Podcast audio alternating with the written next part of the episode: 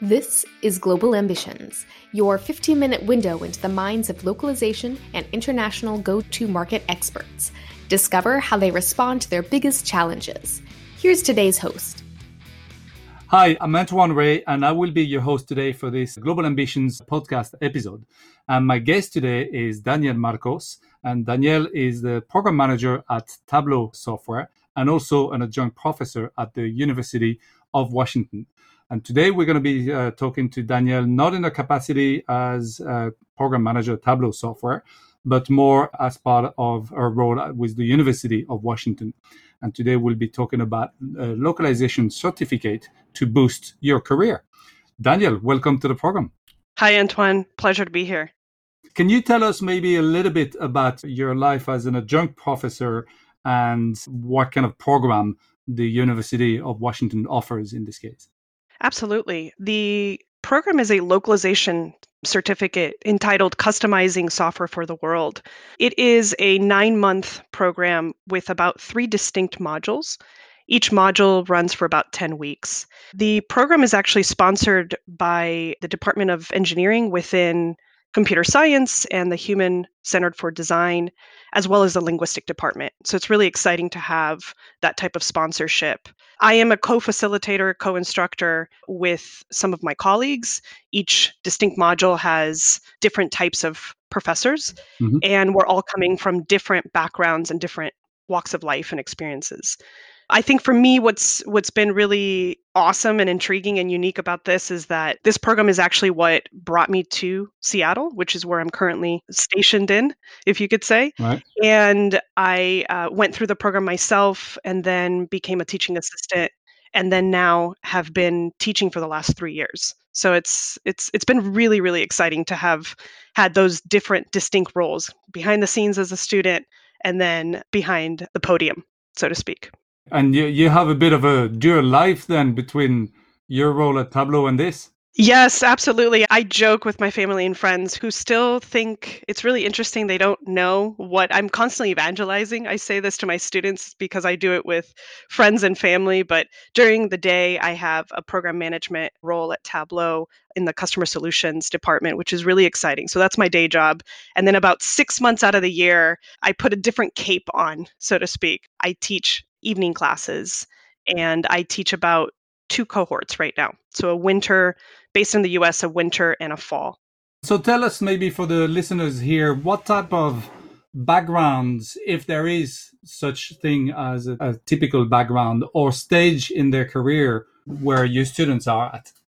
Yeah, it's actually been an interesting mix, I would say. I've noticed, um, so because I teach the introductory point, I am myself and my colleague who teach this, we are the first first points of contact with the program. So we're that foundation before they get into a deeper dive into engineering, which is the next module, and program management, project management, which is the third mm-hmm. module before they graduate. And I would say we get the early view of where these students may be. And we get people that are either in the discipline right now in various capacities or are coming from different walks, different disciplines, different walks of life, different disciplines, and that just want are curious. Either maybe they've lived abroad, or they maybe have taught English in a different country, or they have some domain of different languages and cultures, and they want to learn more about how they can maybe pivot into a different career or maybe merge what they've been doing for the last couple years into something different. So it's it's very interdisciplinary, uh, the type of demographics that we've seen from students, and that I believe actually enriches the class when we open up into break rooms. Since being completely virtual, just the types of conversations are just really really enriching and really unique. So usually people that have some sort of a linguistic background or not necessarily or It's a mix. It really depends. If I look back to my classes in December of 2020, I had about 40 students and I mm. had maybe 15% had a linguistic background. Okay. Not not necessarily a translation background like myself, but some sort of linguistic or literature background. And from there, the other percentage are people from all sorts of different capacities. This class that I just finished teaching last Monday, again, I would say probably a 50 50. So it really depends. I think it's seasonal as well. So so there are people that uh, make a conscious decision then to move into localization in that case, and that have not been pushed in as we have when we were in the mid 90s. yes. no, there are people who actually choose and I and I embrace that. I think that, you know, this is a fascinating field and I think that one of the things that I enjoy the most of teaching the introductory course is that many of my students will walk in thinking that they only have three options something in the introductory, maybe a specialist, maybe some sort of linguistic type of role, and then they have to distinctly choose I'm going to be a PM or I'm going to be an engineer. And so there's there's a lot of emotions right. that are driving that first class. And when one of the positive pieces of feedback that I've received is that just having conversations and being able to talk to industry leaders and being able to have our teaching assistants that are also in the role in localization is that it's actually much broader and that they can really combine different things and kind of make their own and that they don't have to distinctly choose one track or the other. Now, there are those students that love that more structured approach, and it's there. It's right there available to them to learn more. So, do you want to tell us maybe a bit more about uh, some of the, the topics you've you've alluded to it a little bit, but some of the topics that are actually being taught there? Sure. As I mentioned, there are three distinct modules. So, in the introductory uh, class, we really touch on a variety of different topics within globalization, internationalization, localization. We touch on a little bit of translation just to be able to exemplify the differences between the two, and especially if we do happen to have more translation background of students at a given in a given cohort. Myself, I'm focused on five classes. So I teach 5 weeks out of the 10 for the introductory module. And so I talk about things like localization ecosystem, localization projects, workflows, the different roles and responsibilities. We really get into a lot of the job descriptions of what's out there, and that changes all the time. And we talk about vendor management, vendor resourcing, and then we touch on a little bit of internationalization. And that's kind of the last class they have with me before they embark on the more deeper dive. So that's all the foundational topics. Yes. And then they go into into what then? Engineering, and then they move on to project management and program management. So the PMs, the various PM flavors. And those two, engineering and project management, they goes quite in depth into those. Yes, I would say they go far more in depth than what the introductory class can can offer in 10 weeks. I wish I could just spend three or four weeks on each topic, but that would make it a, a much longer coursework and load. But yes, then in the engineering part, they actually get hands on practice with a lot of the industry benchmark tools. They're actually doing file transfers and they're doing encoding and extensions and all of that kind of stuff. They're looking at machine translation. It's still varied, but it gets a layer deeper in.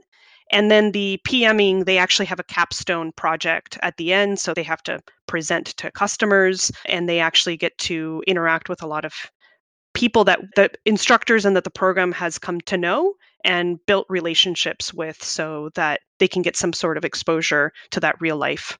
And do you have some people? So you mentioned that there are some students that are coming in with no localization background at all, mm-hmm. but those that sometimes have a localization background, they're already in the localization job.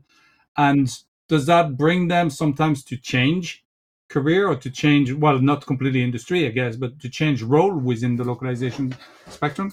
Yes, I so I have seen that. So the beauty of I would say the bittersweet of seeing them at the beginning, it's like reading a book and not being able to finish it right? Maybe right. maybe losing it or something somewhere, misplacing the book, and I don't get the end of la novela, as I would say. But I do keep my relationship with students. I keep an open door policy, as they would say, very virtual. Students will, I've mentored many of my students. Many of them have kept me up to date with their promotions, or they've asked me questions about, hey, I've gotten this far in the interview process with this company. I'm nervous. Can I talk to you? So I, I'm very honored that I continue to see many of my students' journeys. And some of those students have even before the program ends, they are already thinking about as they learn more of the intricacies of different roles and different paths that they can have within the industry. They're already asking a lot of questions about how, what would it look like? What do you think I need? Should I do some programming if I want to go into engineering? Should should I learn more data? Because I'm seeing that in a lot of job descriptions, or you discuss this thing with us in the last class. So it's really fabulous. Like, I never, never thought that I'd be in this situation, in this position, and I have just been really enjoying it. It's challenging, but it's very, very rewarding to very rewarding, exactly. Mm-hmm. To, just to hear what's on people's minds and what are some of their concerns and some of their aha moments and just sparks of creativity. And as you just mentioned, another beauty of it is you know a lot of students they feel that oh i don't i don't have what my peers have. I, I hear them talk about themselves a little bit when they introduce themselves in the class and wow i feel a little intimidated. And in the end after 10 weeks they realize i've actually learned a lot from my peers right? So and i myself as an instructor i learn a lot from my students.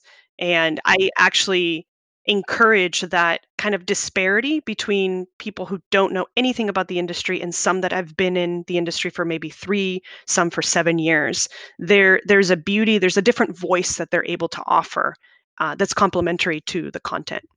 Yeah, it seems like a very practical way to get into the industry, like from a university teaching mm-hmm. into the reality of a job of what that might look like and uh, either to get into that industry or to actually change role within that industry.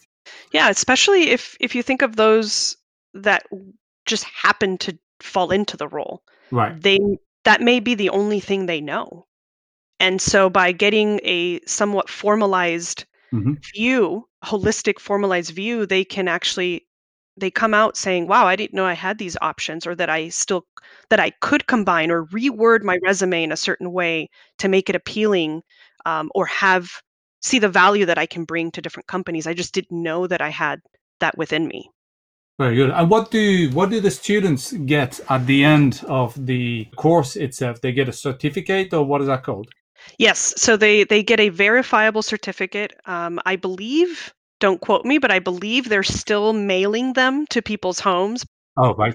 They do have a verifiable uh, certificate. Yeah, that's it's something that I've seen students actually mention that many many job seekers want to know more let's say I've had students where they didn't have the certificate yet and they started to put it on their resume as right. a pros- as a prospect or that they were in the process of getting the certificate and they actually got more attention from different recruiters and different companies. That doesn't translate to getting the job because as we know interviewing is a skill in itself, but I believe that it's equipped them or made them feel a little more confident that they they can speak about it it's an additional qualification and a point of interest that they can talk about. Exactly. Very good, great. Well, listen, one last question, Danielle, for me is you've been you've been on Global Ambitions now, so can you recommend someone that uh, you've come across in your career or through your life as an adjunct professor there that would be a good uh, candidate for being a guest on this program? I know a lot of people in the industry that I, I know would a are either benefiting right now from this or would be great for you to speak with. But I think related to this topic, I, I would invite you to reach out to Adriana Grande. Um, she is doing some really great work at Roku. I've been really fascinated lately with the user experience and the design space and how we can improve the journey of our international users. So I would reach out to her and see how she, she's combined what she learned from school and that'd be uh, very interesting, yeah, because yeah. we have someone uh, on the program, Taria, who's uh, talking about user experience as well. So that'd be great to make the connection, especially if she's gone through the ranks of your program at the University of Washington. Yeah. Fabulous. Well, listen, thanks very much for your contribution today. I'm sure our listeners would be very interested to hear a bit more about this course at the University of Washington, and uh, you might get a few applications as a return. You know. Absolutely, they they can reach out to me as well. Very good. Thanks very much, Danielle, and we'll talk to you very soon again. Bye, Antoine. Thanks for tuning in to Global Ambitions. Subscribe at globalambitions.net or wherever you get your podcasts.